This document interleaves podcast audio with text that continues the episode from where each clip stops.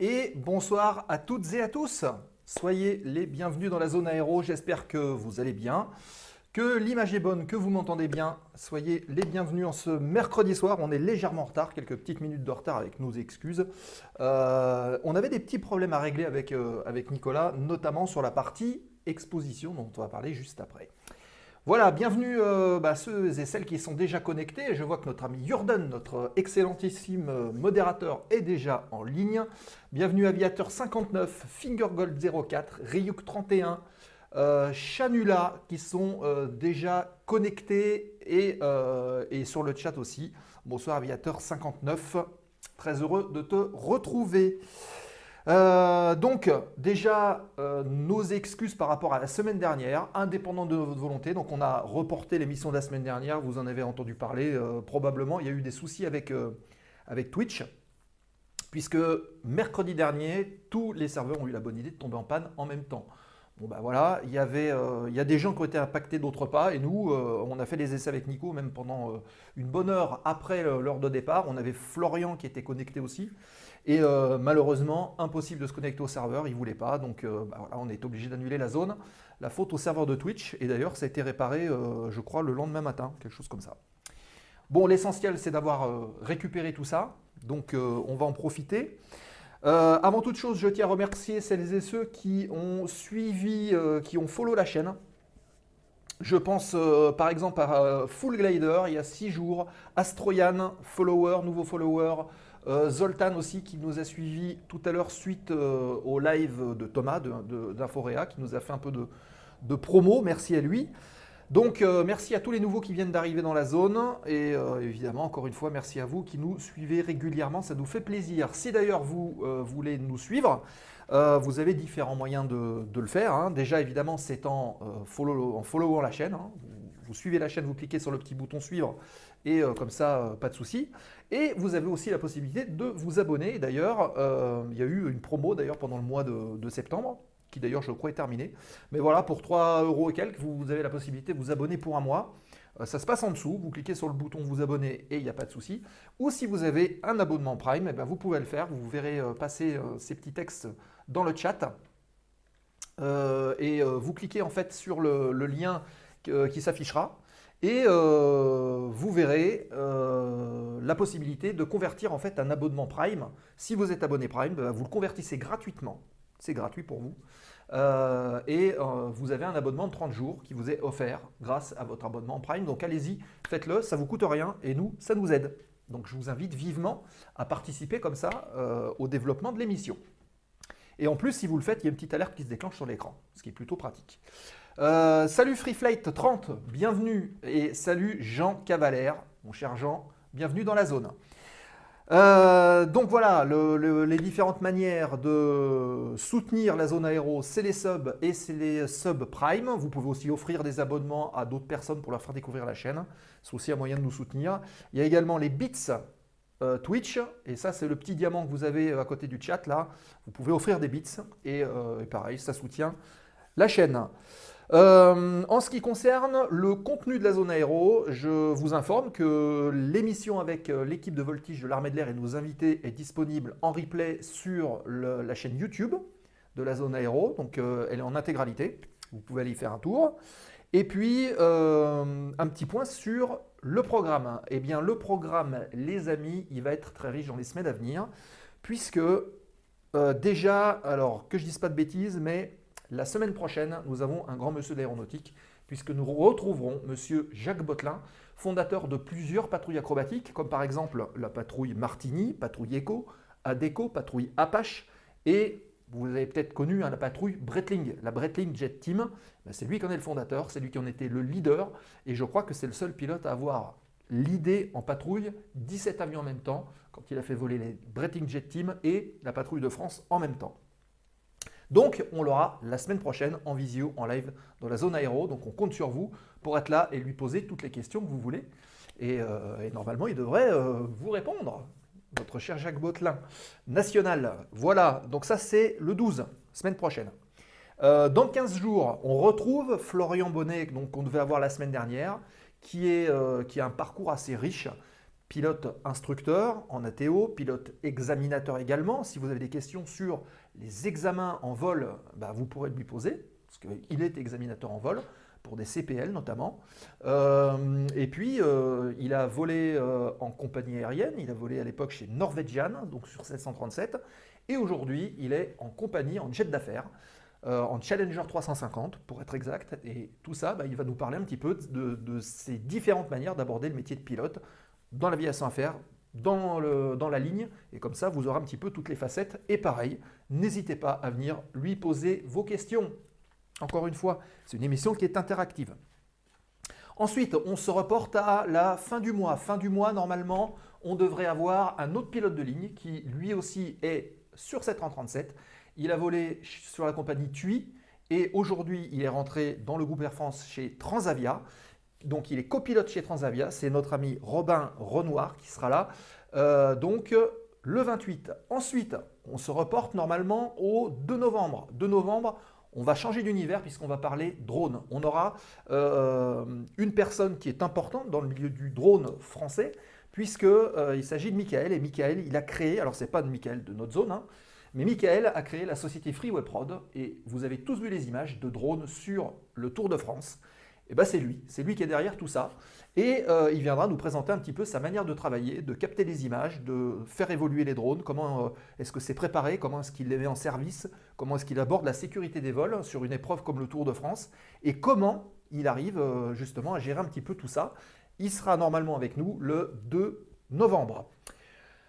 Ça fait déjà pas mal tout ça, hein. Et enfin, ça c'est la breaking news exclue, fin novembre ou début décembre, la date reste à fixer, nous aurons un monsieur des médias en direct avec nous dans la zone aéro, à savoir monsieur Frédéric Courant de l'Esprit Sorcier ou de C'est Pas Sorcier, puisque vous l'avez vu un peu partout, qui sera en visio avec nous et on parlera justement de la place des médias dans l'aviation et la manière dont ils traitaient les sujets d'aviation à l'époque dans C'est Pas Sorcier. Donc c'est quand même intéressant et je pense que certains d'entre vous le retrouveront avec plaisir.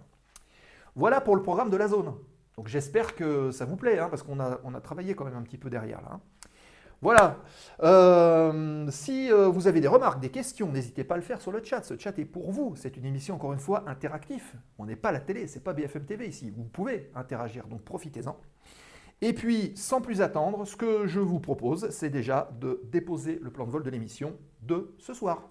C'est parti!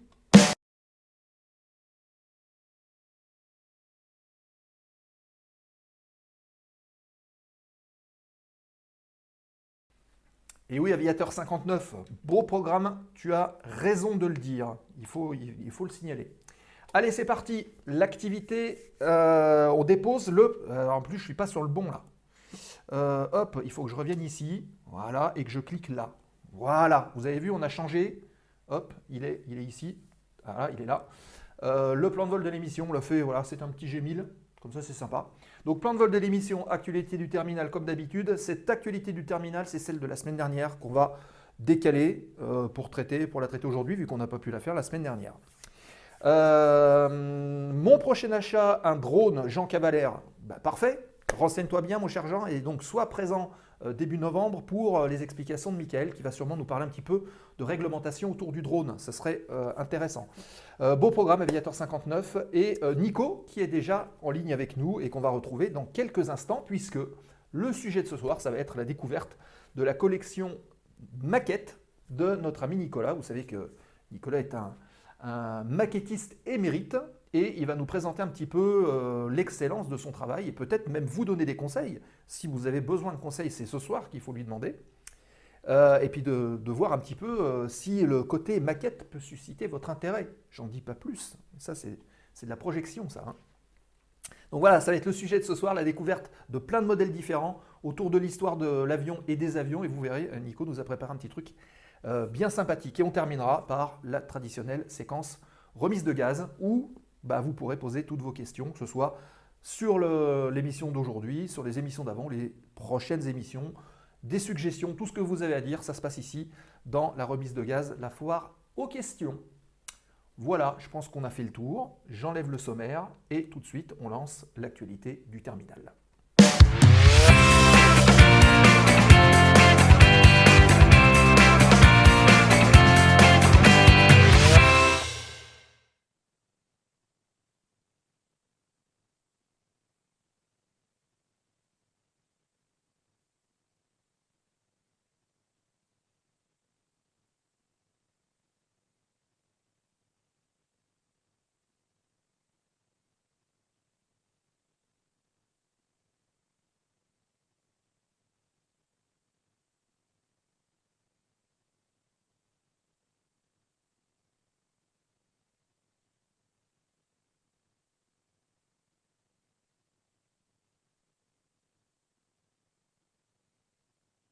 Voilà, là, normalement, vous devez m'entendre.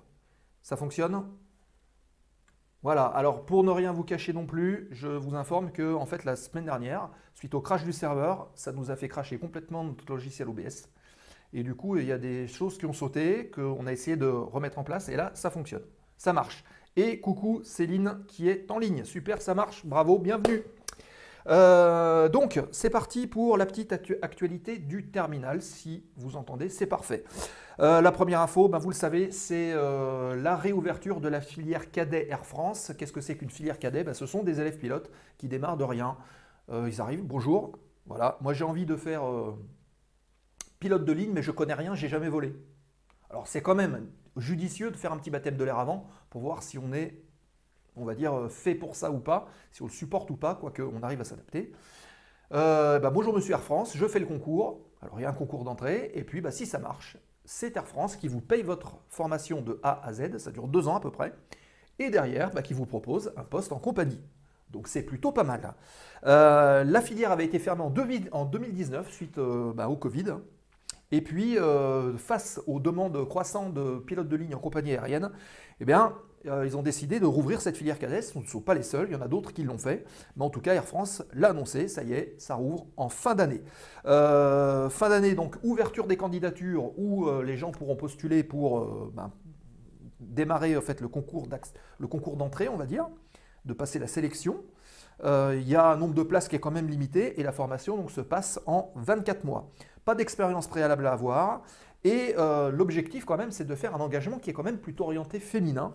Pourquoi? Bah parce qu'en fait dans la dernière promo il y avait seulement 13% de cadettes par rapport aux cadets dans la promotion 2019 et si on se réfère à l'échelle de la compagnie on a seulement 9% de pilotes ou de copilotes féminines.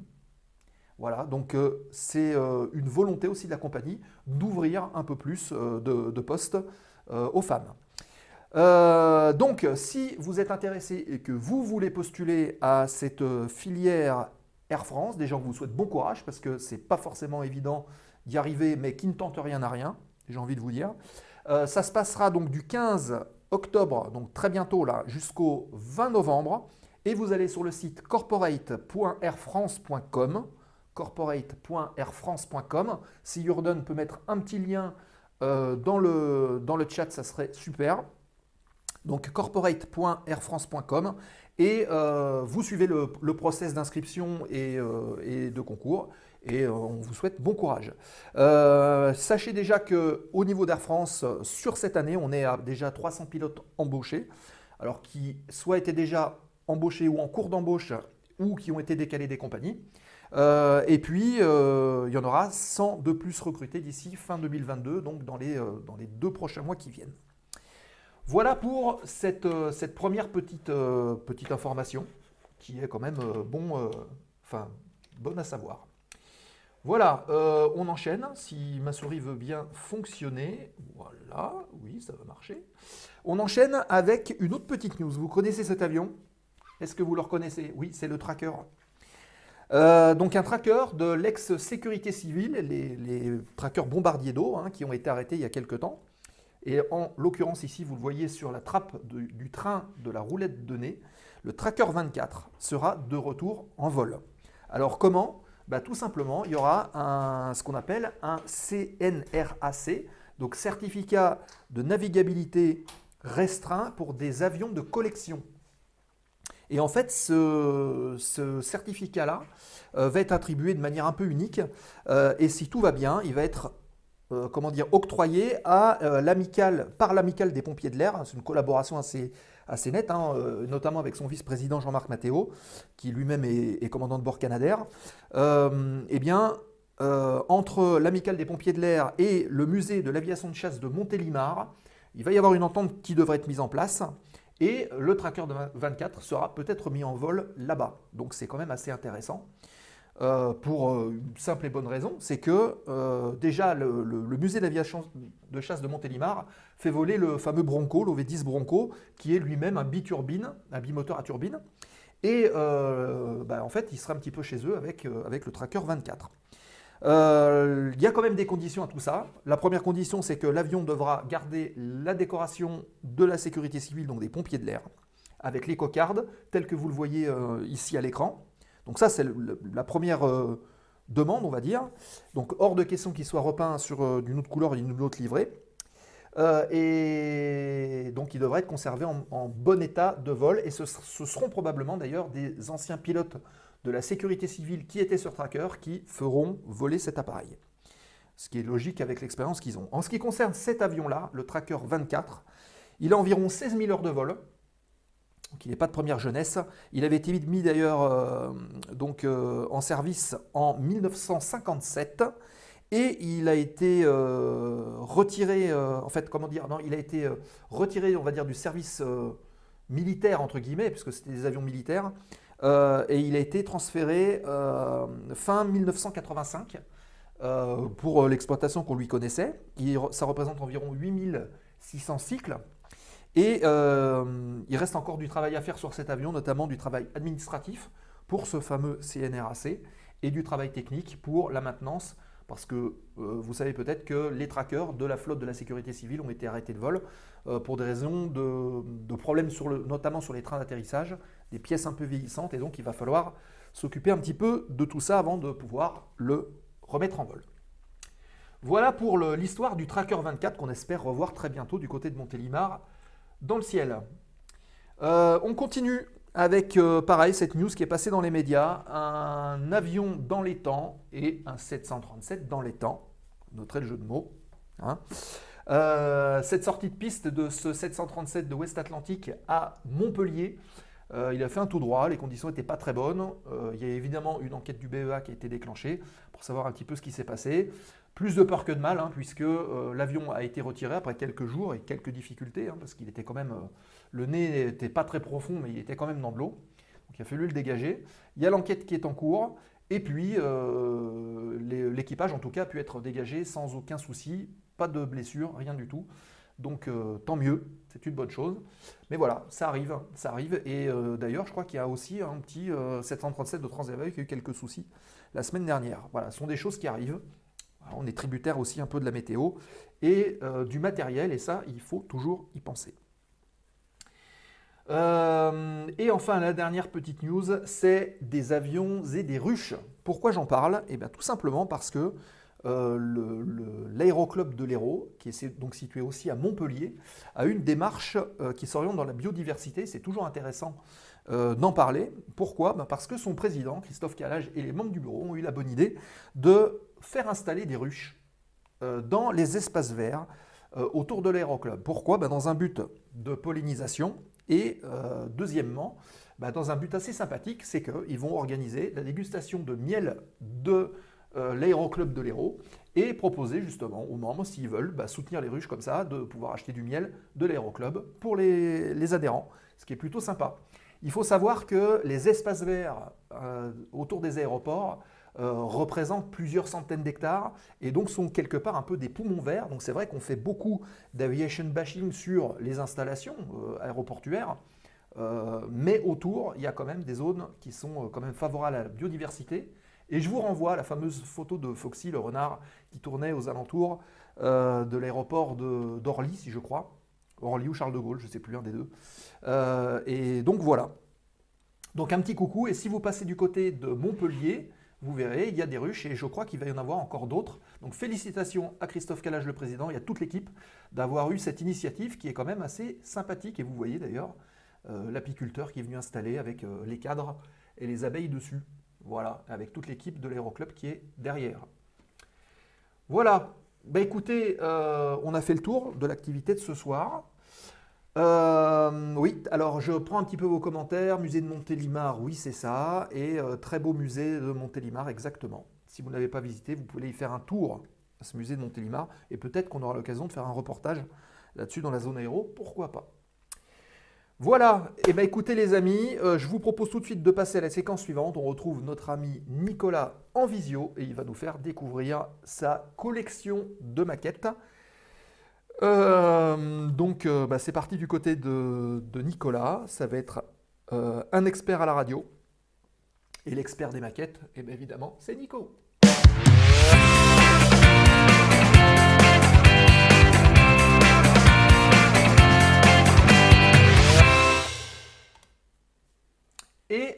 on retrouve notre ami Nicolas. Alors, est-ce qu'on le voit, Nico? Pas encore. Alors, on voit son avion, ce qui est déjà pas mal. Je vais, hop, incruster. Là, c'est l'avion aussi.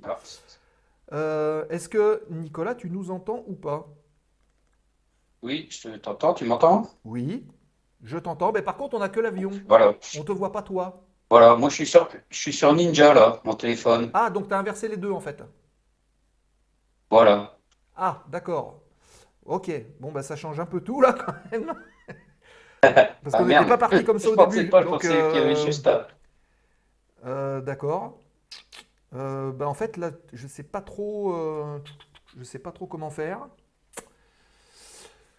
Bah, t'as vu? Ouais. Bah, si t'avais Ninja tout à l'heure, je sais pas. Alors, attends. Si, on va essayer de bidouiller. Hein. Peut-être qu'il faut que je fasse ça. Non, même pas. Non. Je pensais que tu avais la fenêtre Ninja. Eh ben, oh, bah, sinon, c'est pas grave. En fait, la fenêtre, elle est incrustée, mais je ne l'ai pas là en direct. Toc, bon, tant pis, c'est pas grave, on va revenir là. Et puis, si c'est ici, je sais comment on va faire. Toc, voilà, je prends ça. Bougez pas, les amis, encore 10 secondes et on va retrouver Nico.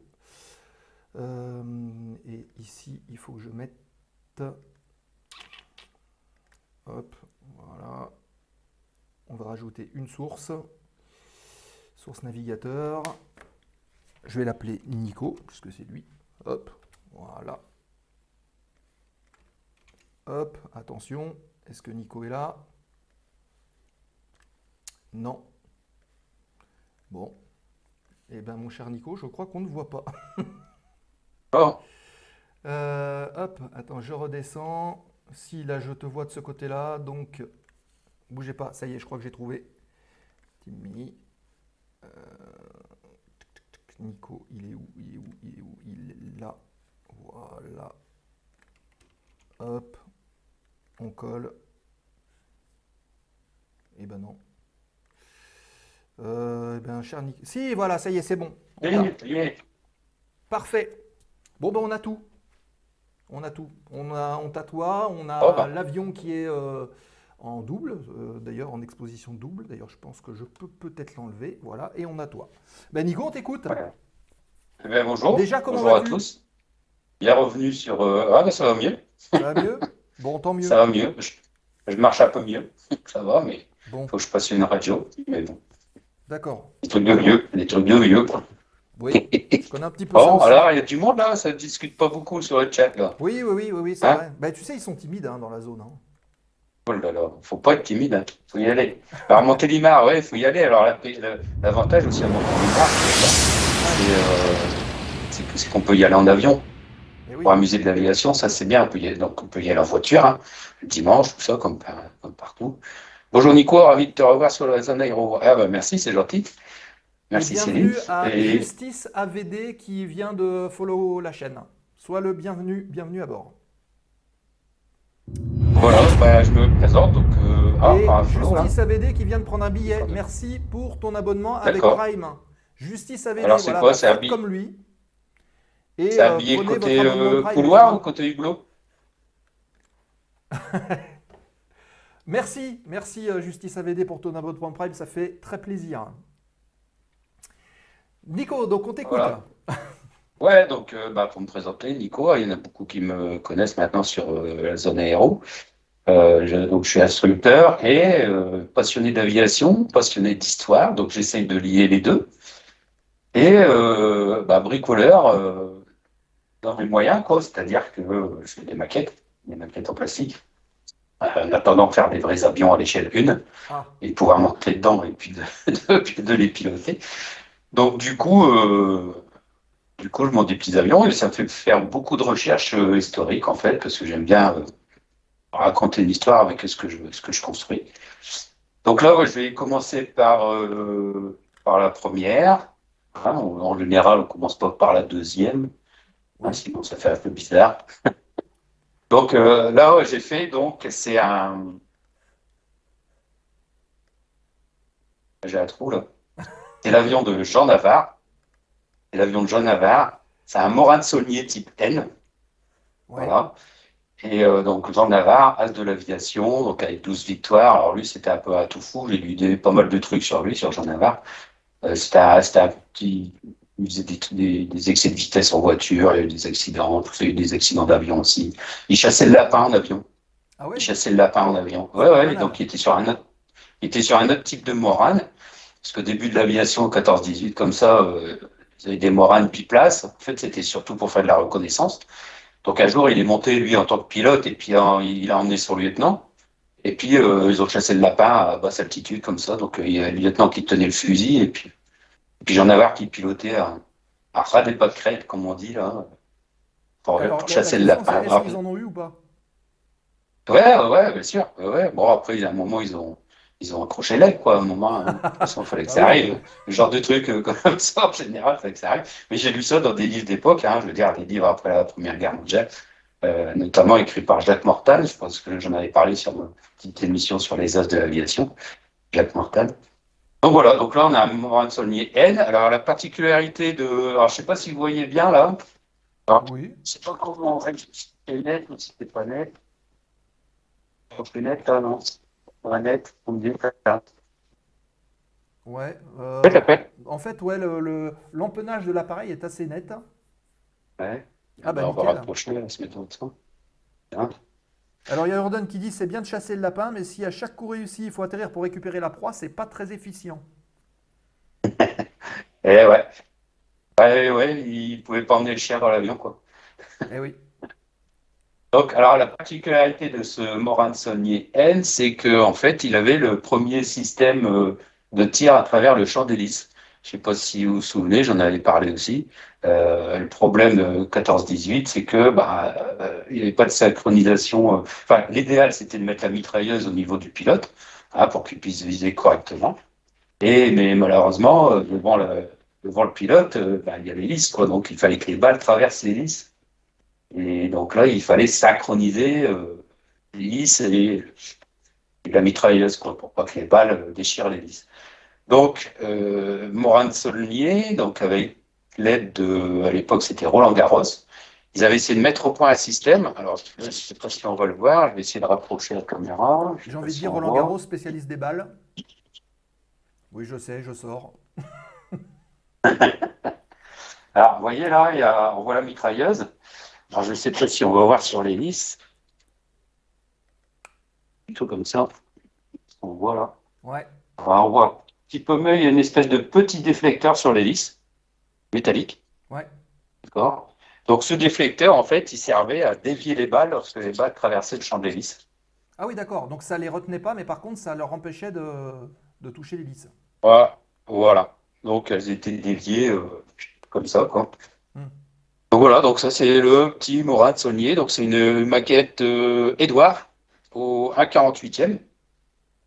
Voilà, donc c'est une vieille maquette, hein. C'est une rescapée de la décharge, parce que j'ai pas mal de maquettes que j'ai commentées.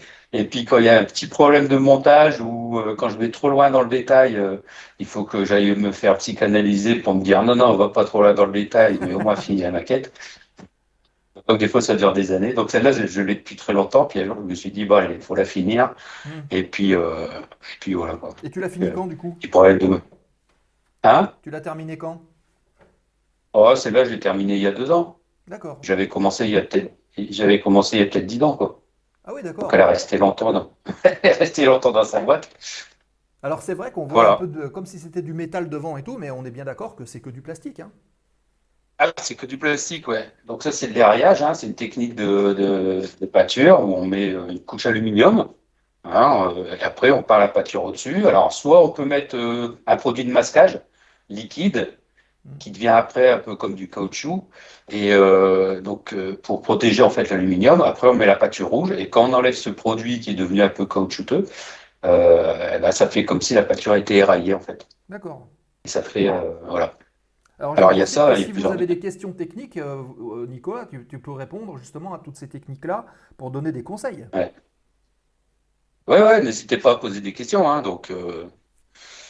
Donc voilà le petit Morane-Saulnier. Alors maintenant, on va toujours être avec Navarre, qu'on appelait la sentinelle du ciel. passait ensuite sur Nieuport 11. Mm-hmm. Voilà, très patriotique, hein, parce qu'il avait fait, peindre son fuselage en bleu, blanc, rouge. Ouais. Voilà. Donc, vous voyez là le système aussi de la mitrailleuse qui est montée au-dessus de l'aile, en fait, c'était justement pour éviter l'hélice. D'accord. Ah, donc, le système le plus pratique, finalement, c'était de faire ça, quoi. Alors, je ne sais pas si ça tourne. Non, ça ne tourne pas. Ça aurait été pour vous montrer, mais bon, c'est pas grave. Donc, voilà. Donc là, c'est pareil. C'est une maquette Eduard ou un 48e. Petit avion de 14-18. Le Nieuport 11, qu'on a appelé le bébé Nieuport. Voilà. C'est le problème des pinailleurs, ouais, bah oui, et oui, pas au polo, et c'est bien ça. Et d'ailleurs, donc, alors je sais pas si... je sais pas, ouais, voilà, là on les voit bien en fait, c'est des vrais fils que tu as tendus sous les ailes. Voilà. C'est pas du plastique, je veux dire. Fil de pêche. Non, c'est du fil de pêche, voilà, que j'ai tendu entre les ailes pour restituer en fait, comme la vraie. D'accord. Et en fait, c'est toi qui as été chercher justement cette documentation par rapport au banc, ou alors tu avais quand même quelque chose qui te disait comment c'était fait au départ? Non, c'est pas indiqué sur le plan des maquettes. Enfin, certaines marques de maquettes indiquent le plan des haubans comme ça. Là, c'était pas indiqué, donc je travaille surtout d'après des photos. Mmh. Des photos d'époque et puis des photos de reconstitution, parce qu'il y a pas mal d'avions de 14-18 qui ont été reconstruits hein, pour faire les meetings aériens. Okay. Donc, il y a des photos très précises pour bien restituer ça. Alors là, je ne sais pas si on voit la peinture, il y a pas mal de... Ah, peut-être que si j'assombris un peu... Ah. Ouais. Pas bien net. Je pensais que ça allait être plus net que ça avec la caméra, mais bon, c'est pas grave. C'est-à-dire qu'en fait, on peut restituer aussi chaque nervure sur l'aile. Hein, vous savez qu'une aile, c'est... Il y a un longeron principal, hein, il y a un longeron secondaire aussi, notamment sur ce type d'avion. Et les nervures, tout ça c'était en bois et c'était recouvert de toile. Ouais. Quand la toile est tendue, il y a les nervures. Donc là, je ne sais pas si on les voit bien. Je vais essayer de rapprocher ça. Ah non, c'est pas top. Un petit peu flou en fait. Hein. On a du mal à voir un peu le relief sur l'aile.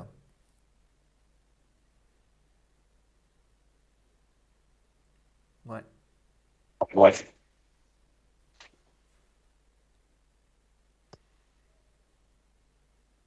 Alors, Aviateur 59 qui pose cette excellente question, hormis les problèmes psy, combien de temps passes-tu en général, je pense, sur une maquette comme ça? Ah, une maquette comme ça, allez, à plein temps, il faudrait 3-4 jours. D'accord. À plein temps, 8 heures par jour, oui. Donc, en fait, en faisant que ça du matin au soir, quoi. Oui, voilà. Ouais. Et c'est quoi qui prend plus de temps? C'est le montage ou la peinture? Après, le montage, ça dépend si on détaille, quoi. Si on détaille, ça prend beaucoup de temps. Si on n'utilise que les pièces de la maquette, ça va très vite, le montage. Donc, la peinture, c'est plus long. Ensuite... si on veut détailler, soit on détaille ce qu'on appelle en scratch, c'est-à-dire qu'on utilise des bouts de plastique et on fait les manettes des gaz, on fait les câbles à l'intérieur du cockpit, on fait les montants, on fait plein de choses, les instruments dans le cockpit. Voilà. Sinon, après, il y a ce qu'on appelle de l'aftermarket, c'est-à-dire des produits qui ont été fabriqués exprès pour détailler l'intérieur des cockpits, par exemple. En photodécoupe, donc c'est du métal photodécoupé qui détaille bien. Je fais une émission spéciale de toute façon, T4 là-dessus. Et donc ça permet de bien détailler la maquette. Après, donc on va dire qu'il y a ça en trois parties pour faire une maquette. Il y a le montage, il y a la peinture, et après il y a la patine en fait. Si on veut que l'avion, la patine, c'est-à-dire que si on veut donner l'impression que l'avion a fait la guerre, faut le salir un petit peu, il faut lui donner, lui mettre un peu des traces d'huile, il faut le salir un peu avec de la terre, voilà, et puis pour certains moments, il faut lui faire des trous de balles. Ah. Voilà, si on veut montrer qu'il a fait la guerre. Alors, quand et tu en as fait sur celui-là, parce que après, c'est vrai, comme c'est un petit peu flou, je ne sais pas si on verra vraiment le détail absolu. Ouais, on voit qu'il y a des ondes un petit peu plus sombres.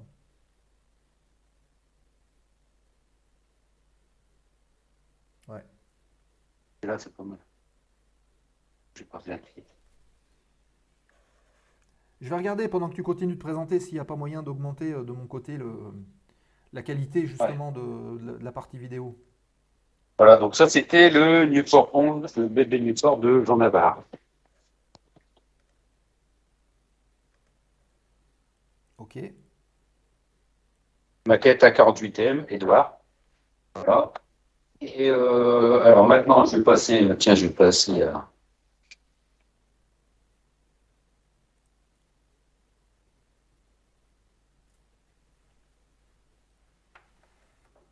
Le SPAD 13.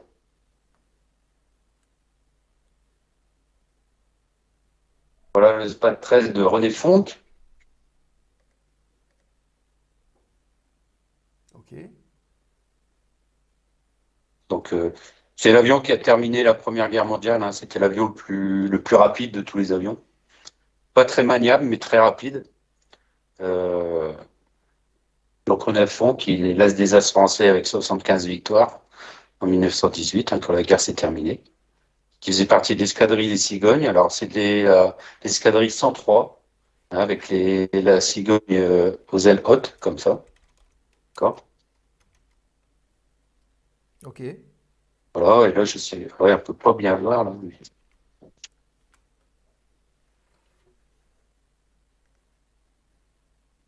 voilà. Juste des ombres d'instruments. Ouais. Ah, bref. Je suis en train de regarder en même temps si je peux pas améliorer un petit peu tout ça. Ouais, c'est peut-être à cause d'Orange aussi, hein. Leur débit ici n'est pas très top, hein, non, là. On va mettre ça sur le dos de quelqu'un, on va remettre ça sur le dos d'Orange. Avec un débit. Avec un petit débit. Oui. Je vais essayer de rajouter un petit truc, mais je ne sais pas si ça va marcher, on verra. Je te laisse continuer ta présentation. Donc le SPAD 13 de René Fonck. Ensuite, on va passer toujours dans le SPAD 13. Je vais prendre celui d'un autre as français. Donc, maquette Edouard à 48e, là, pareil. Maquette Edouard à 48e.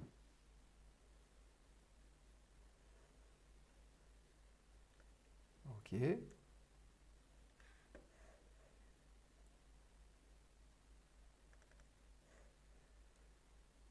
Voilà, ça c'est celui de Nagesser. Okay. Des As avec 43 victoires. Voilà, donc pareil, SPAD 13. Alors lui, la particularité, c'est qu'il avait, vous voyez, son emblème sur le fuselage. Alors je ne sais pas si on voit, mais c'était un cœur noir avec une tête de mort, avec deux tibias croisés en dessous. Un cercueil au-dessus de la tête et deux chandeliers, un chandelier de chaque côté. Je ne sais pas si on le pourra voir là. Si je rapproche, vous voyez. Voilà, là on voit bien. Donc ça c'était son emblème.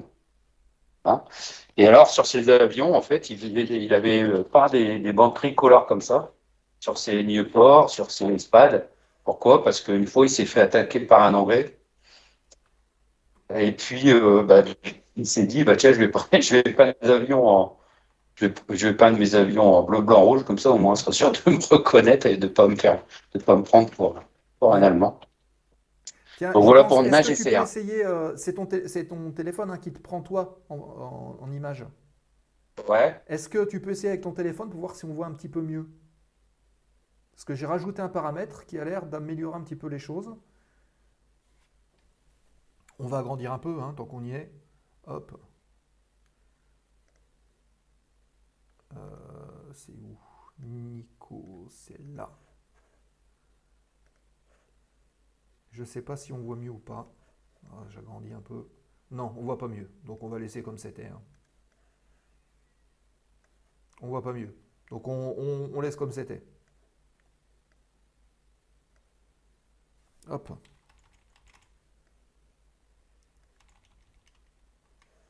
Voilà. Par contre, là, on t'entend plus. Ah voilà, c'est bon. C'est revenu. Bon. Oui, c'est bon. Parce que je parle pas. Alors attends, parce que j'arrive pas du coup à me remettre. Ah, ça y est. Ouais, c'est bon. Parfait. Donc voilà, donc Nagesser. OK. L'image est figée là, non? Oui, l'image est figée, oui.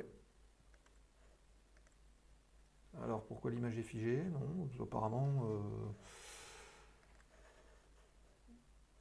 je ne sais point pourquoi. Tu l'as pas mis sur pause, non? Ah non, non, non. Ah. Non, non, parce que moi, j'ai la petite image là qui marche en bas, à droite, dans Team. OK. D'accord. OK. Bah écoute, à la limite, est-ce que pendant tu peux... Ah, je crois que c'est revenu. C'est revenu? Ah ouais, d'accord, c'est bon. Ah. C'est peut-être le réseau en fait. Hein. Oui, bah, certainement. Ah, ouais, c'est probablement le réseau. Est-ce que... Bah tiens, on va utiliser... tu te focalises sur une maquette ou t'en fais plusieurs en même temps? Allez, je vais dire la vérité. Bah, j'en fais plusieurs en même temps. Ouais. Voilà. Combien? Bah, quand j'en fais une et puis en attendant que la peinture sèche, bah, j'en recommence une autre. Ouais. Tu es câblé ou en Wi-Fi? Bah, les haubans, c'est câblé. C'est pas en Wi-Fi encore. Les haubans des avions. Je pense qu'il parlait de la connexion, notre ami. Tu es en Wi-Fi? Bah, ouais, bah oui. Non, je suis en Wi-Fi là chez moi. Là. Hein? Donc, c'est certainement pour ça, et qu'Orange. OK. Alors, je vais passer pareil. Donc, j'ai fait. On a un autre, là, SPAD 13, un as américain. On va arrêter avec les SPAD 13 parce que c'est un peu tous la même chose. Hein. Voilà, ils ont tous un peu le même camouflage. Donc là, on aura remarqué quand même qu'on est exclusivement sur des avions de la Première Guerre. Oui, c'est parce que je n'ai pas fini, là. Ah, oui, d'accord. Mais je veux dire que tu n'es pas spécialisé que dans la Première Guerre. Il y a les amis qui veulent voir des avions de la Seconde Guerre, il faut qu'ils attendent un petit peu. Voilà, oui, bah, j'essaye de mettre un peu d'ordre dans mon bordel, donc je fais un peu un ordre chronologique. Donc là, on a l'avion d'Eddie Rickenbacker, donc l'as des as américain avec 26 victoires sur SPAD 13. Alors lui, SPAD 13, hein, il a piloté aussi des Nieuport 28, etc. Hein. Voilà, donc c'était des avions très décorés à l'époque. Hein. Il y a un grand numéro 1, là, il y avait des étoiles. Vous voyez, des étoiles sur ses roues, des étoiles américaines. Vous voyez, les cocardes américaines, à l'époque, c'était pas des étoiles. Ouais. Voilà, c'était des bleu, blanc, rouge avec le blanc au milieu, le bleu et le rouge.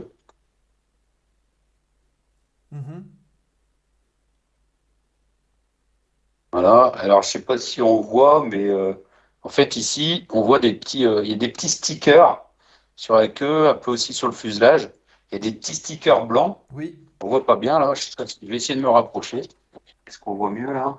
Ouais, on les devine. On devine des petits stickers blancs. Voilà, donc c'est des petits stickers blancs avec des croix noires dedans. Et en fait, c'est des impacts de balles en fait. D'accord. Voilà, donc il revenait avec son avion troué comme ça, puis là-bas, il réparait avec un petit sticker comme ça, histoire d'éviter les courants d'air à l'étoile. D'accord. Donc pareil, Eduard. Un 48e. Voilà. Je suis beaucoup de Edouard en Première Guerre mondiale parce que finalement, c'est la marque qui en fait le plus au niveau qualité, parce qu'il y en a d'autres marques aussi qui font ça.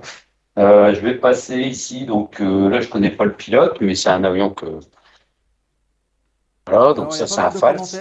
Il y a Free Flight 30 qui dit pour voir sa collection, il faudra un live de 48 heures minimum.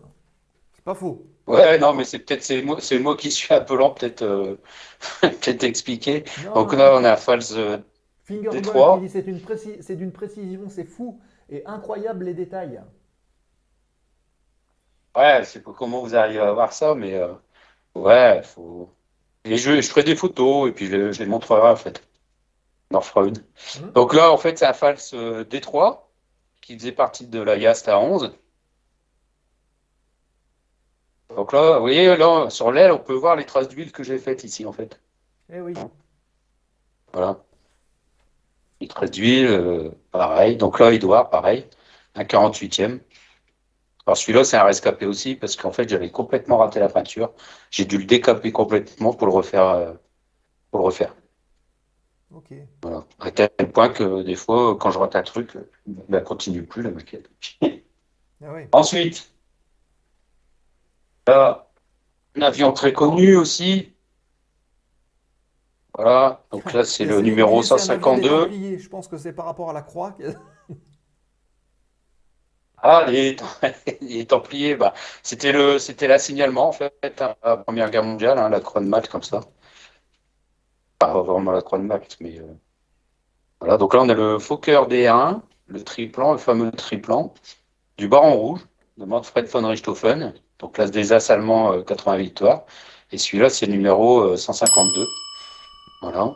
Celui-là survécu à la guerre, je ne sais pas s'il est encore en exposition. Peut-être que Paolo il peut me renseigner là-dessus. Ah, et oui. Je l'ai vu en photo exposé dans un musée.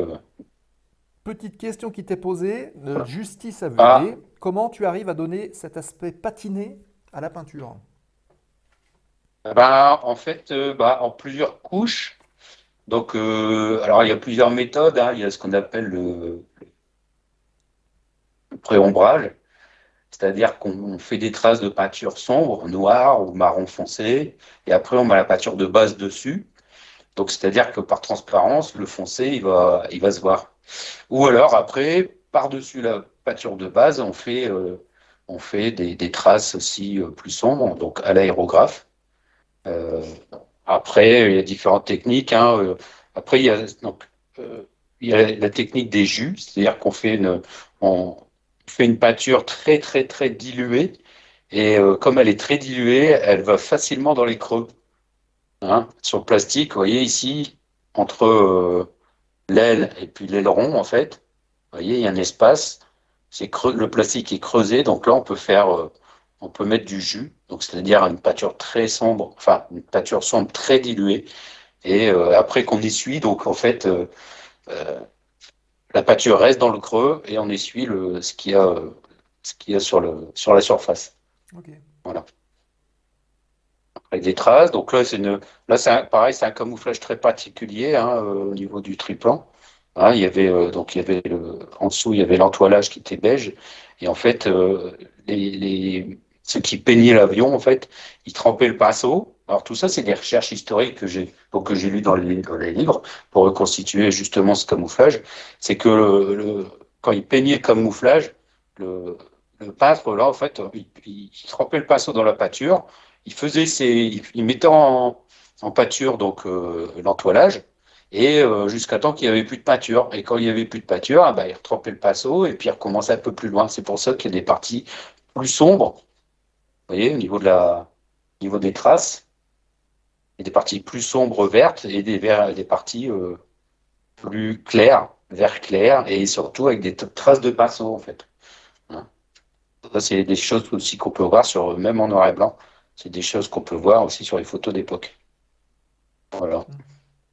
Allez. On change d'as. Ernst Udet. On va passer Ernst Udet. Donc, lui, c'est le deuxième as allemand, 14-18, avec 62 victoires. Et donc là, on a un Fokker E3. Voilà. Les premiers avions. Alors, lui, il y avait la mitrailleuse synchronisée.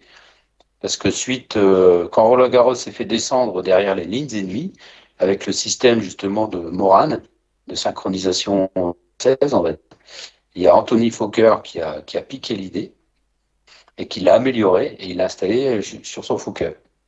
Donc le Fokker E3 comme ça. Donc finalement, c'était un peu des prototypes, ces avions-là. Oui, voilà, ils essayaient. Ils mettaient ça, ils envoyaient ça au front et ils essayaient directement sur place, quoi. Directement au front. Ouais. Alors, des Fokker E3 comme ça, il y en a eu d'autres. Hein, et j'en ai vu avec 3 mitrailleuses comme ça sur le nez. Hein. Mmh. Mais malheureusement, c'est que 3 mitrailleuses, hein, c'est beaucoup plus lourd qu'une. Mmh. Donc, finalement, l'avion était moins maniable. Ouais. Alors, déjà, celui-là, les détails que tu as donnés là. Ah, du coup. Ouais. Ouais. Sur les ailes. Alors, celui-là, je ne sais pas si vous avez remarqué, mais vous voyez, il n'y a pas d'aileron. Ah oui. Vous voyez? En fait, c'est-à-dire que c'était les pilotes, en fait, tournaient, viraient un avion en gauchissant l'aile. C'est-à-dire qu'ils déformaient l'aile avec les câbles, en fait, avec ces câbles-là ici. Vous voyez? Alors, il y en a aussi en dessous, hein. Je vais vous montrer. Moi, je vais faire ça. Vous voyez, il y en a aussi en dessous. Et en dessous. Et donc, en tirant, ces câbles-là étaient connectés donc, aux manches à balai. Et donc, ça tirait sur l'aile, ça l'a déformé, ça permettait à l'avion de tirer, de virer, pardon. Ouais. Le gauchissement, ça vient de là, le mot gauchissement. Oui. Bonjour, Ernst Udet. Il y a des questions, non? Bah, il y a juste merci pour les précisions. Merci pour les précisions. Ah, rien. C'est plaisir. Voilà, donc là, c'est pareil, c'est Ernst Udet, le même as allemand, donc voilà. Donc, il avait fait peindre son avion aussi en rouge. Hein, pas... Il n'y avait pas que le baron rouge hein, qui avait peint son avion en rouge. Je vous ai montré Navarre tout à l'heure. Donc, lui, son avion était par bleu, blanc, rouge, mais il avait aussi un avion peint en rouge, tout en rouge. À Nieuport, il y avait Georges Madon, c'est un as français. Son SPAD était peint tout en rouge. Il n'y a pas que le baron rouge. Et il y a Free Flight 30 qui demande la nature de la toile du marouflage. Du marouflage, c'est-à-dire les losanges, c'est ça?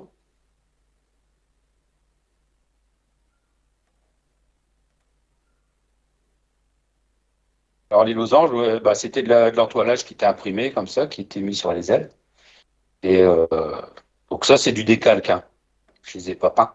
Sinon, ouais, c'est voilà. Assez fastidieux. La question, c'est est-ce que c'est en vrai ou est-ce que c'est, est-ce qu'il parle du vrai avion ou de la maquette? Non, c'était sur le vrai avion. C'était aussi comme ça.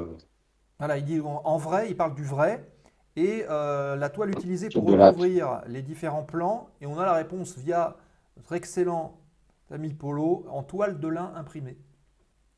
Voilà. Donc Udet. Alors le LO là sur le fuselage, c'était le prénom de sa copine qui s'appelait Lola. En fait.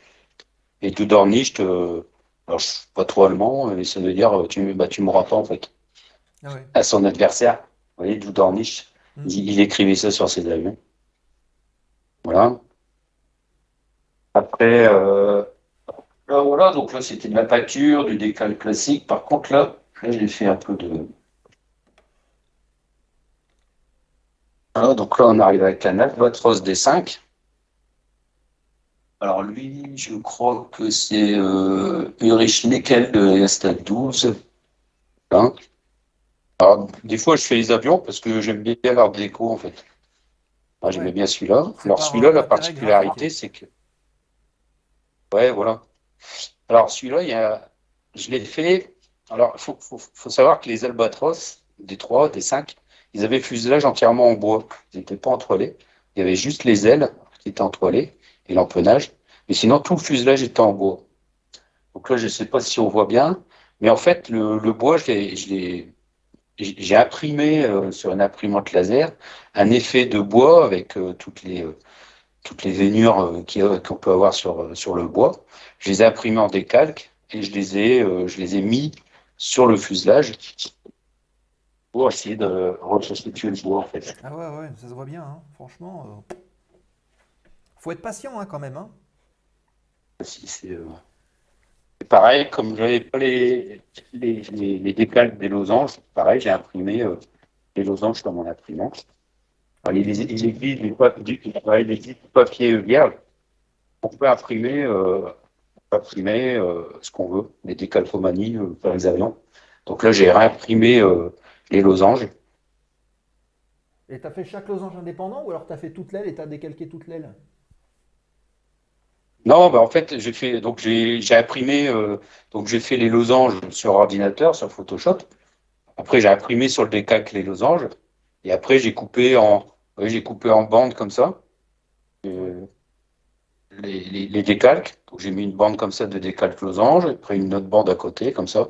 J'ai fait les ailes comme ça. D'accord. Ouais. Ouais, faut du temps, hein. Donc, une imprimante laser, c'est quand même assez pratique pour faire les avions qu'on veut. Donc là, c'est pareil. Là, c'est un Fokker E3, E5.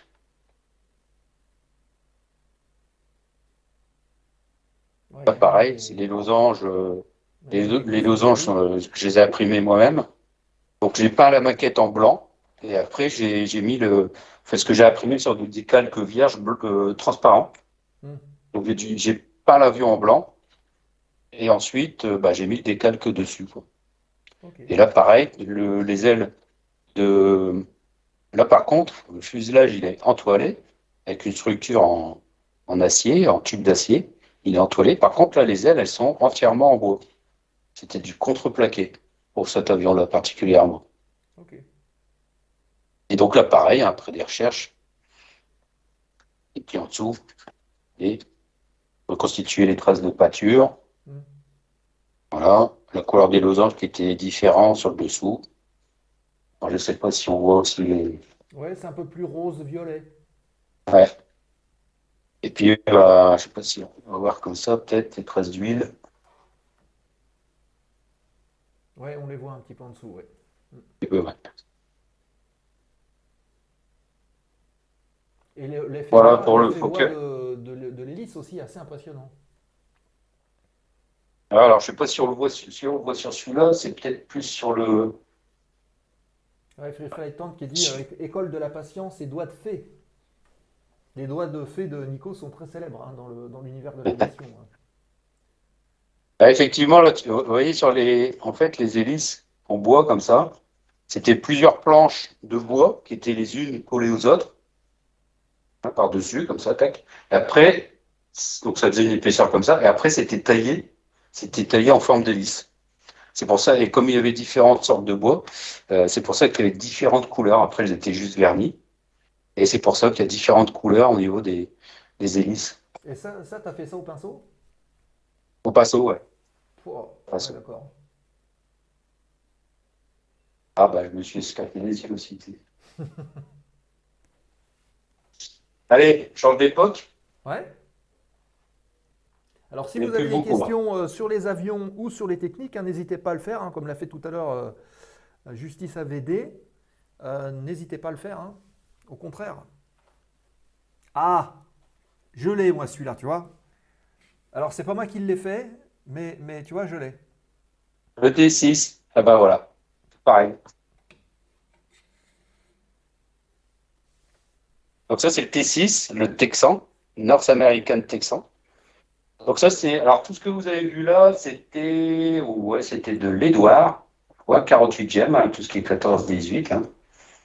Voilà. C'est ce qu'il y a de mieux, hein. Si vous voulez faire du 14-18 ou un 48e, prenez du Edouard, hein. C'est très très bien, très très bien. Et donc là on a un T6 qui vient de tomber. Ouais. Vu la précision, tu n'utilises pas une loupe? Point d'interrogation. Si, bien sûr. Si, j'ai des lunettes, loupe. Ah, et puis je suis grossière.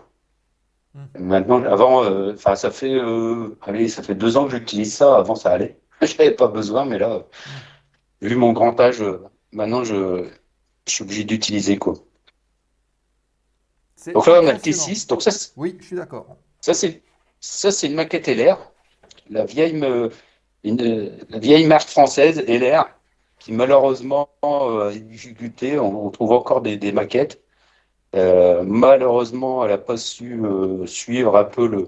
C'est resté. C'est-à-dire que j'ai eu la chance de rencontrer à des commerciaux de LR, et ils étaient tout à fait d'accord avec moi d'ailleurs. C'est qu'en fait, LR, ils ont gardé en fait le côté jouet d'enfant au niveau de leur maquette, alors que d'autres marques, pour eux, c'était un loisir d'adulte. Ouais. Et donc c'est pour ça qu'ils sont beaucoup développés dans le détaillage, dans la précision, dans l'amélioration du plastique, dans l'amélioration des détails dans le plastique et dans le montage. Et donc ils ont vraiment développé ça, notamment Edouard. Là, les premières maquettes que je vous ai montrées, par exemple le Morane-Saulnier N, c'était ce qu'on appelle à l'époque du short run. C'est-à-dire que c'était du plastique, c'était coulé dans des moules à pas cher avec beaucoup de résidus de plastique qui restaient collés aux pièces. Il fallait les nettoyer. Par contre, il y avait des pièces en métal photodécoupé pour vraiment améliorer la finesse en fait des détails.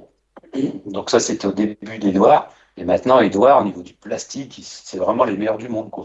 Voilà. Donc, après, il y a d'autres marques, hein.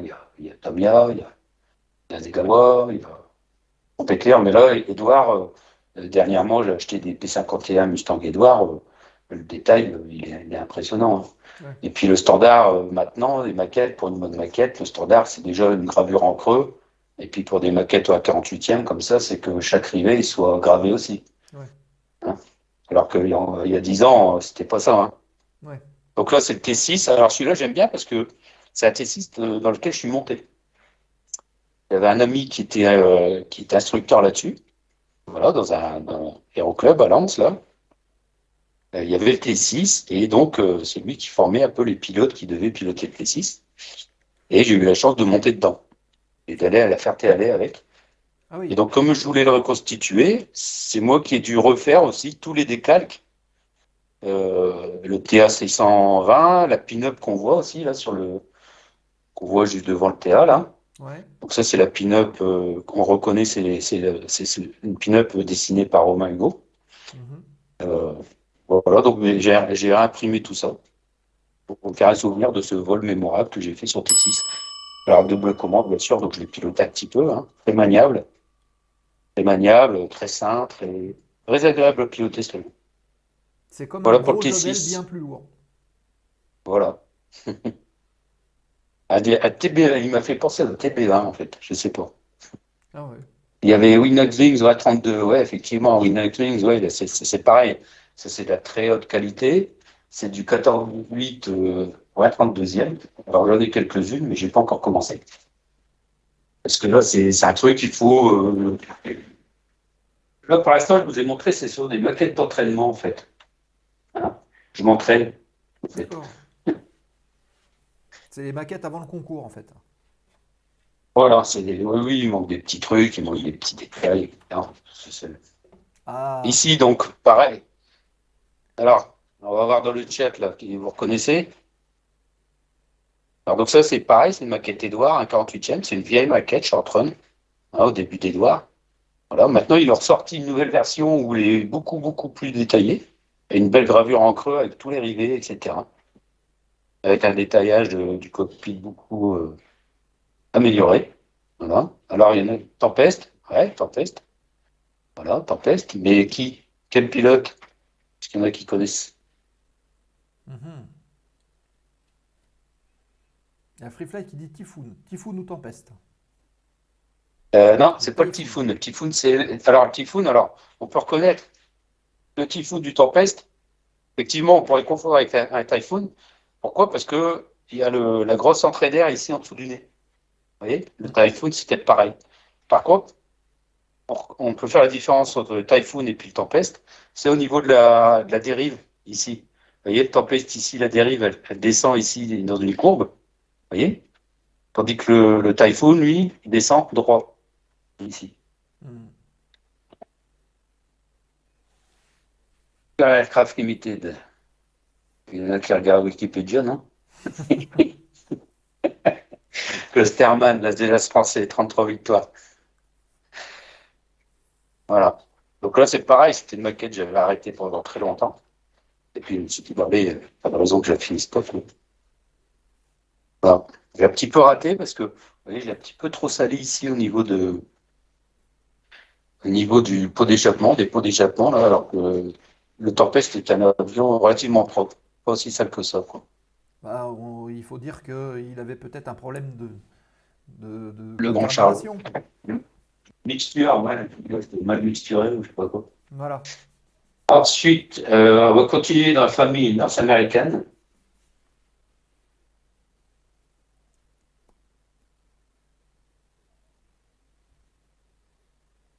On voit l'ombre.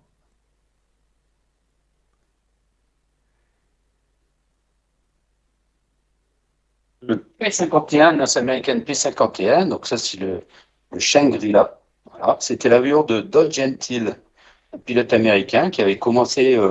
Alors lui, il est parti au début de la guerre, il est parti s'enrôler dans la Royal Canadian Air Force et il a participé sur Spitfire à la bataille d'Angleterre. Après, donc, quand les Américains sont entrés en guerre, il a été mis dans l'aviation américaine et il est passé sur. Alors, il est d'abord passé sur P-47. sais pas si vous voyez ce que c'est qu'un P-47, mais c'est un gros tracteur. Et donc, passer du Spitfire au tracteur, un avion solide, hein, P-47. Mais voilà, ça leur plaisait pas trop. Et après, ils sont passés sur Mustang, et là, bah, là ils ont retrouvé un peu la maniabilité des Spitfire. C'est vrai que c'est pas du tout pareil. Donc celui-là, j'ai travaillé la patine. Alors, je sais pas si on voit bien, là. Mmh. J'ai sali un peu, j'ai mis un peu de terre, un peu de boue, parce que il faut aussi... on fait une maquette comme ça. On ne peut pas en faire une maquette de bureau, c'est-à-dire un simple truc, simplement pas. Il faut voir aussi dans quelles conditions ils étaient utilisés. Donc celui-là était utilisé en Angleterre. En Angleterre, c'est pas un pays, on va dire, où il fait beau. Donc il y avait un peu de boue quand même, régulièrement. Donc c'est pour ça que j'ai rajouté un peu de boue sur les ailes. Il faut rajouter aussi un peu, donc ici, là où les pilotes montent, hein, rajoute un peu de boue, de saleté. Pareil ici, hein, j'ai vu des photos où en fait il y avait des mécaniciens qui s'asseyaient là, parce qu'ici on avait ici les mitrailleuses, et on avait ici les banques de cartouches dans l'aile, d'accord. Donc il y avait les mécaniciens qui s'asseyaient là, en attendant, enfin, pendant qu'ils mettaient les banques de cartouches pour les mitrailleuses. Après, il ne faut pas faire de la paire non plus, hein. Vous voyez, j'ai beaucoup sali là. Et moi, là, parce que le pilote, il montait ici à gauche. Et donc, du coup, il ne montait pas par là. Donc là, il ne faut pas salir. Il faut avoir une logique aussi. Ouais. Là, pareil, j'ai mis de la boue sur les pneus. Il ne faut pas hésiter à salir. Hein. Et Polo qui nous dit cet avion serait encore enterré en Angleterre. Ah, peut-être, ouais. Le Shangri-La. Ah, peut-être. Voilà, donc, bien, en dessous, pareil, d'après des photos, hein, je l'ai bien sali, celui-là. On voit pas bien. Ouais. Ah ouais, ouais, la finition, là, elle est... Ouais. Ouais, trace d'huile, là, celui-là, l'autre, c'est pareil, j'ai un autre Mustang, où je l'ai bien sali, pareil. Après, là, qui est dans les jambes de... Enfin, pas les jambes voilà. De train, mais dans les trappes de train. Ce qu'on appelle le zinc chromate, là, qui était un produit pour anti-corrosion. Oh, et puis, bah, on va terminer. Pareil, sur un Mustang... Donc là, on avait un P-51B, d'accord. Voilà, vous avez remarqué la verrière. Hein. Et là, donc, ça, c'est un P-51B avec une verrière en goutte d'eau. Plus aérodynamique. Voilà. Camouflage aussi, pareil, vert. Il était alu. Vous voyez, il gardait... matière alu. On voit ici au pied du cockpit que la peinture est un peu éraillée. Ouais. Hein, pareil, j'ai mis un peu de poussière. Alors, il y a des petits détails aussi. Là, enfin, j'ai fait en sorte qu'on puisse aussi ouvrir le derrière, comme ça. Ouais. Oups, là, je sais pas si... Hein? Ça fait des petites glissières en plastique? Ouais, voilà. Vous voyez, sur le pare-brise, j'ai rajouté, donc je ne sais pas si on arrive à bien voir, mais c'est une petite carte que j'ai fait en décalque, que j'ai imprimée. Donc, c'est une petite carte aéronautique qu'on coince là, entre le pare-brise et le tableau de bord.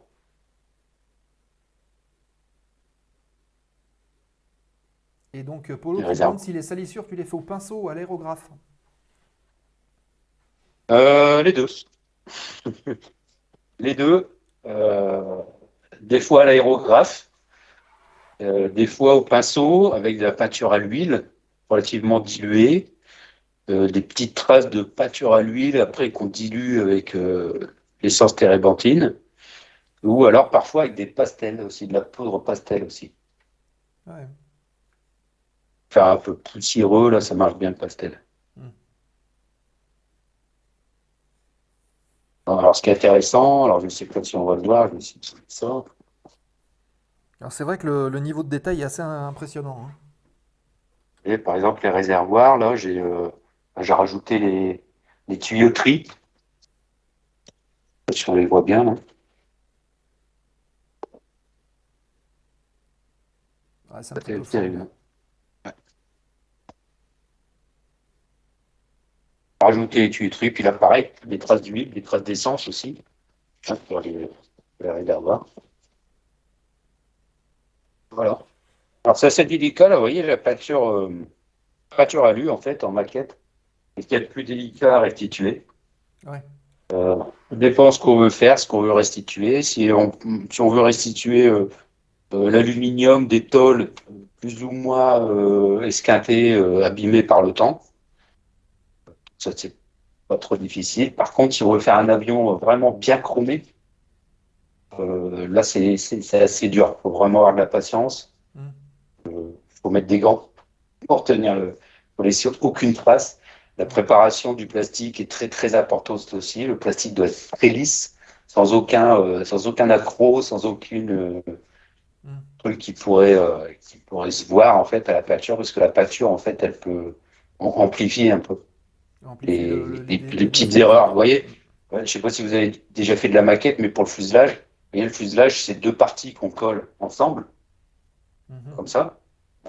Et ici, au sommet du fuselage, souvent, donc il y a le joint. Et sur certains avions, bah, ce joint-là, il n'existe pas, quoi. D'accord ? Donc, bah, faut le boucher. Donc, on bouche ça avec de la colle, avec du mastic. On attend que ça durcit, on ponce. Et si c'est mal poncé et puis qu'on fait une peinture à l'huile dessus, ça va se voir. Cette jointure va se voir. Donc, ça fait pas très réaliste, ça fait pas bien propre.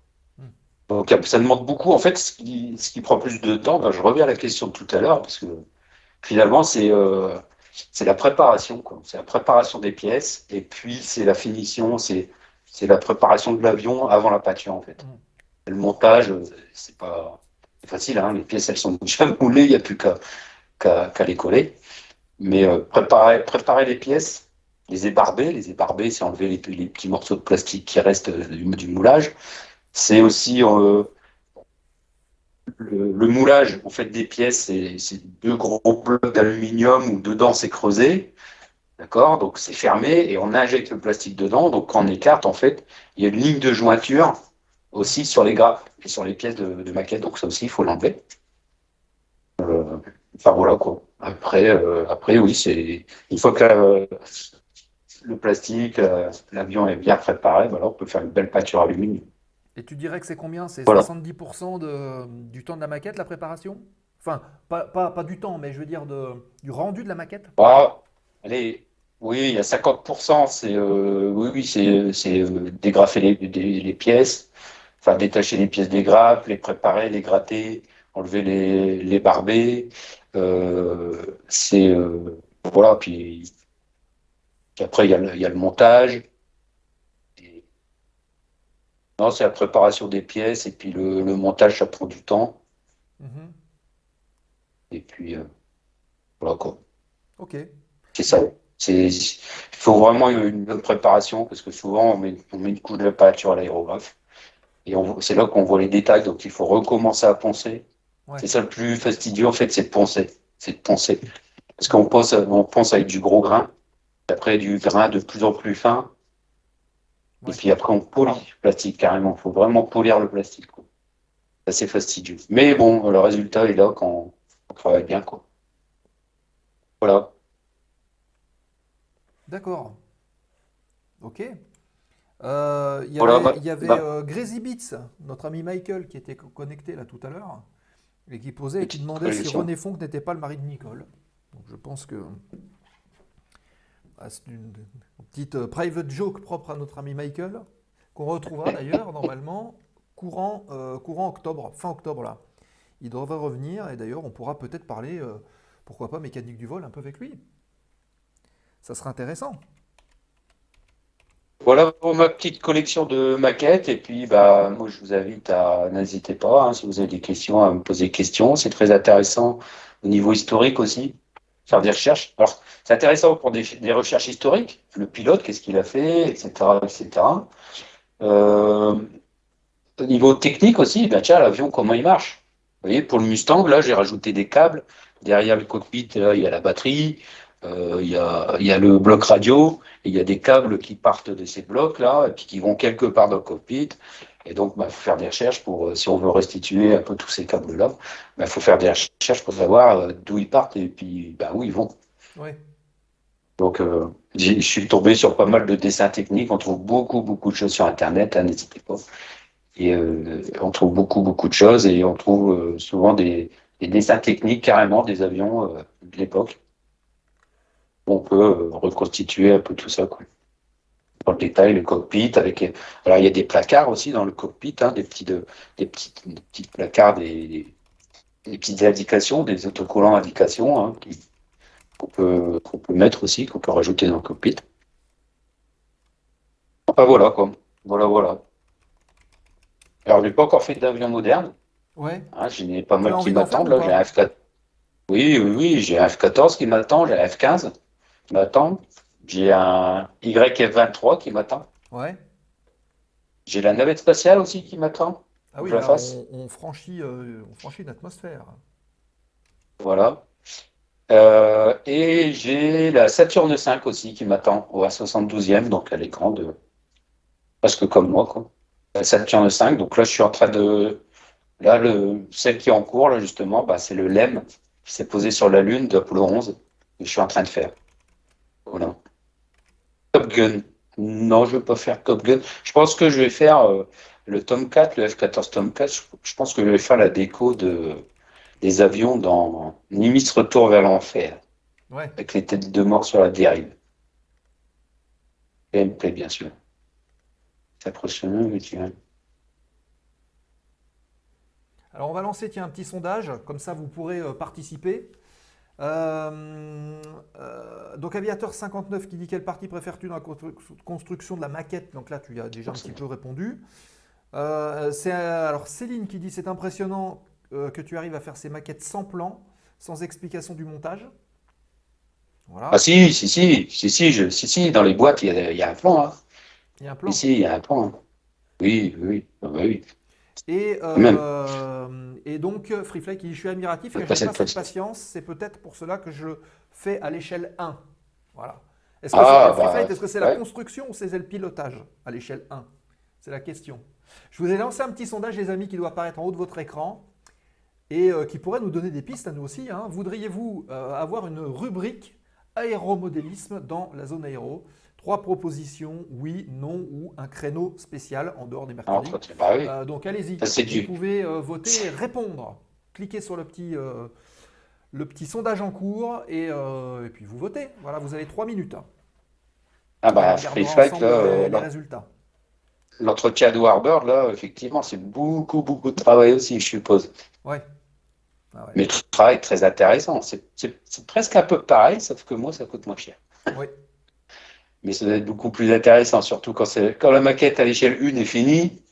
Là, je pense que là, c'est la classe. D'accord. Donc, quelle est la période historique qui t'intéresse le plus dans le modélisme? Bah, 14-18.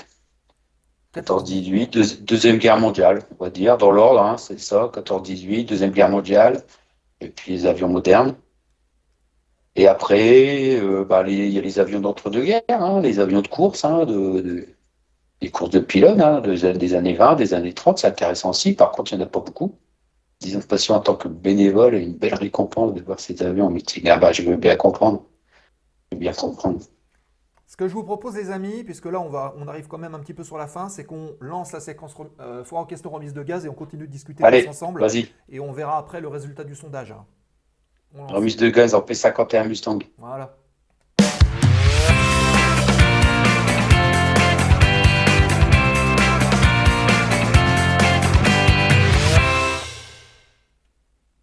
Et de retour donc pour les 5 dernières minutes de l'émission de ce soir avec Nicolas et ses maquettes. Le sondage toujours en cours, il vous reste à peu près 1 minute pour répondre. Ça se passe en haut, par là, de vos écrans.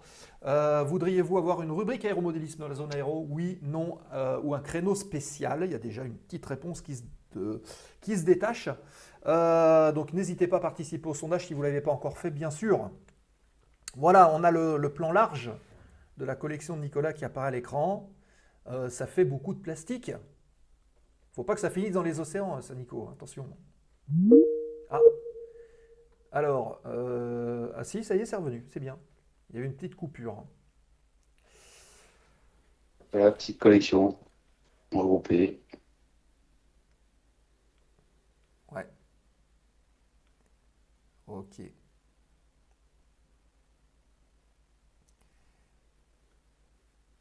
Voilà, on fait le survol de la collection. Hop. Et donc le sondage qui se termine, que vous voyez peut-être apparaître sur vos écrans. Je ne sais pas d'ailleurs si on peut l'afficher. On va essayer, tiens. Pendant qu'on voit la collection de Nico qui s'affiche sur l'écran. Hop, sondage. Voilà. Et puis, je vous affiche tout de suite le sondage du soir. Tac. Alors, est-ce qu'il nous le met ou pas? Ah. Alors, pourquoi il nous le met comme ça? Hop. Bougez pas, les amis. Je vous l'affiche.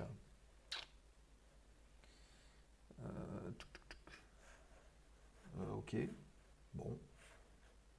Alors, il nous demande d'accepter les cookies, mais voilà. Non, donc visiblement, c'est pas comme ça qu'on fait. Hop, c'est pas grave, on va l'enlever. Bon, de toute façon, vous devez l'avoir vu apparaître. Hop.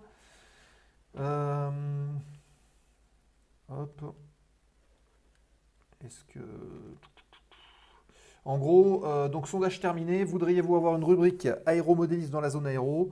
Oui, non, un créneau spécial. Donc, c'est le créneau spécial qui l'emporte à 64%. Voilà, donc Nico, il faudra qu'on réfléchisse. Travail, c'est ça. C'est ça que vous voulez me dire?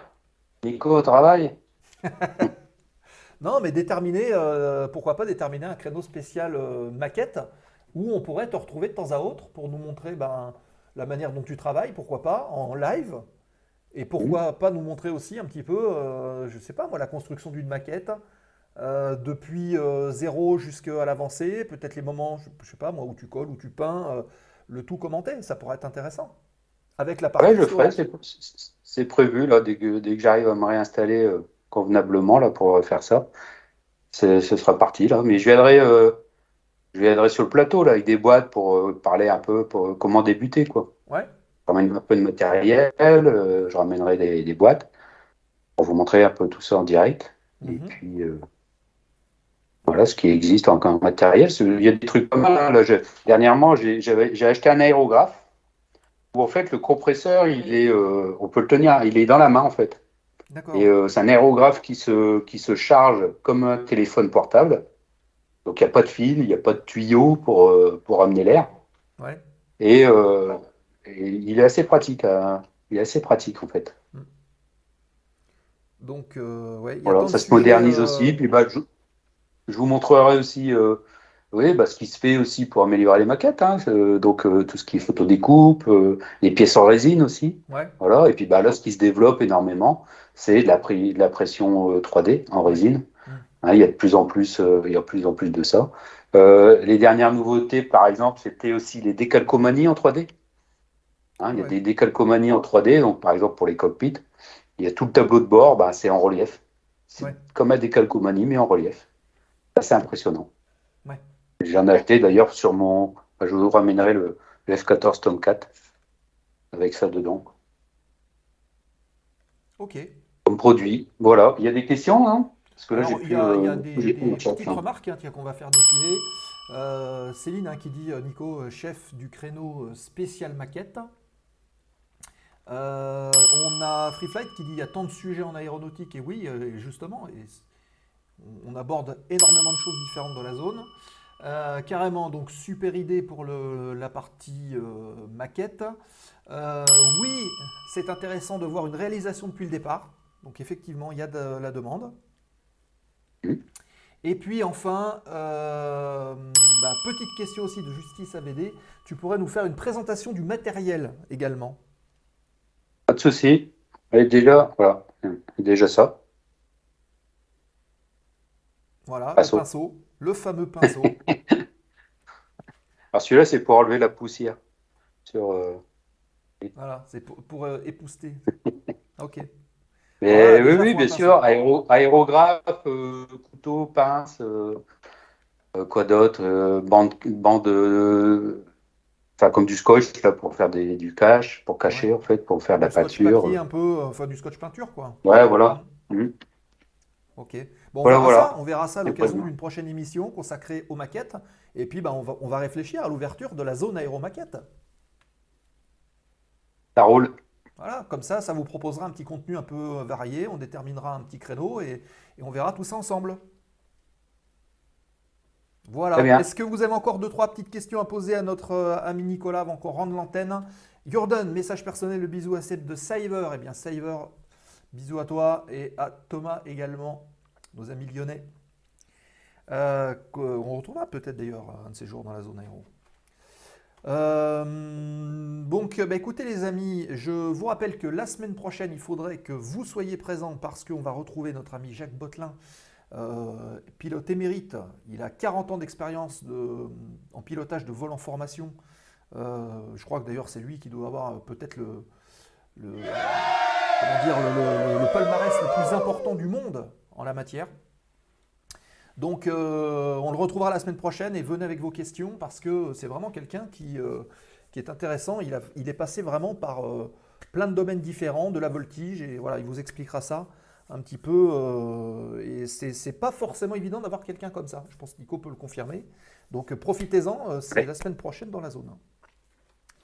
Voilà, à venir aussi dans 15 jours, donc Florian qu'on devait avoir la semaine dernière, donc on a repoussé l'expérience donc dans 15 jours. Et puis, fin du mois, j'ai vu qu'il était connecté tout à l'heure, notre ami Robin Renoir, pilote Transavia, qui viendra nous parler un petit peu de sa vie de pilote de ligne et de son métier. Voilà. Si, une question de Jordan. Qu'utilises-tu comme caméra? Là, on est dans la partie technique. Ah, Nicolas, est-ce que tu nous entends? Ah, oui, c'était comme caméra? Oui. Qu'utilises-tu comme caméra? Jordan qui demande. Ce soir, là? Oui, je pense. Je ne sais rien, je ne connais pas trop. C'est celle-là, quoi. Voilà. Je ne sais pas si on la voit. Ah oui, oui. Et ouais, je ne sais pas, c'est la première fois que je l'utilise. Hein, voilà, c'est... je verrai comment ça marche. Okay. Enlève le... Enlève la fenêtre, Seb, sinon les gens ils vont vomir là. Ouais, mais en fait, comme c'est inversé, c'est pas forcément évident. Attends, pardon. On va essayer de faire, ça. Non, c'est pas ça. On va essayer de faire. Oh, on va y arriver, hein. Voilà. Et puis, Nico, il est là. On va essayer de l'agrandir un peu quand même. Voilà. Hop. Ouais, donc c'est un truc, donc c'est pas la look, là, Papa Look. Voilà, je sais pas ce que c'est, je sais pas ce que ça vaut. Je voulais un truc qui, une caméra qui puisse se régler au niveau du focus manuellement, mais c'est un peu dur. D'accord. Hein, et puis après, voilà. Après, j'essaierai de mettre une mini caméra sur mes lunettes loup. Ah oui, ouais. Quand je fais de la maquette avec mes lunettes, ça filmera directement ce que je suis en train de faire. Ah oui, comme ça, ça rentre en direction du regard, c'est une très bonne idée. Voilà. Ok. Justice AVD qui te remercie. Merci pour le live super intéressant. Merci à Nico. Merci pour vos commentaires, ça fait plaisir. Personne passionnante que j'ai croisée plusieurs fois en meeting. Alors, ce qu'on pourrait faire, cher Nicolas, c'est de te retrouver également sur le Discord de la zone. Hein. Vous allez sur la page Discord, vous avez le lien dans la partie bio à propos en dessous de la page Twitch. Et sur le Discord, on pourrait créer une petite page où tu pourras mettre des photos des maquettes. Pourquoi pas? Oui. Ben voilà. Voilà. La petite page maquette qu'on va ouvrir sur le Discord. C'est une très bonne idée. Et ça nous donne une idée de la voltige. Et ben Céline, on te prend au mot pour faire de la voltige. Voilà le Discord qui apparaît. Ben, je ne savais pas qu'il était Free Flight 30 là, mais je pense que je sais qui c'est maintenant. Ok, eh bien écoutez les amis, ce que je vous propose de faire, vous restez avec nous, on va lancer le générique de fin et on va passer chez Asgard. Asgard nous avait aidé il y a quelques temps et Asgard c'est quelqu'un qui fait de la simulation et apparemment en ce moment il est sur Microsoft Flight Simulator, donc on va aller voir un petit peu ce qu'il fait. Donc restez avec nous, on vous invite à rester pendant la petite minute 30 de générique de fin et comme ça, dès que vous arrivez, vous lui envoyez plein de petits avions. Les petits avions, vous les avez... Dans le petit icône de chat, là, à côté, hein, vous voyez, il y a le petit smiley, vous cliquez dessus, vous avez plein de petits avions à dispo, et on lui envoie plein d'avions de la zone aéro à notre ami Asgard, qui est en train de voler, probablement sur Microsoft Flight Simulator. Donc on lance le générique, je lance le raid et on bascule chez lui, donc restez avec nous, et puis on lui envoie plein de choses. Nicolas, merci pour ta participation. La semaine prochaine, ici. Hein ? Ciao. Voilà. Bonne nuit. Merci à toutes et tous pour votre fidélité et votre participation. Passez une bonne semaine. Rendez-vous la semaine prochaine dans la zone. Et d'ici là aussi sur le Discord. Voilà. Et on reste ensemble. On passe tout de suite. Hop, je vais lancer le raid tout de suite. Ça devrait apparaître. On va lancer le raid chez Asgard. Voilà. Donc, c'est en train de s'afficher. Restez avec nous. On bascule chez Asgard et on lui envoie plein de petits avions. Et on lance le générique de fin. À bientôt tout le monde. Bonne soirée à tous. Bye. Bye bye.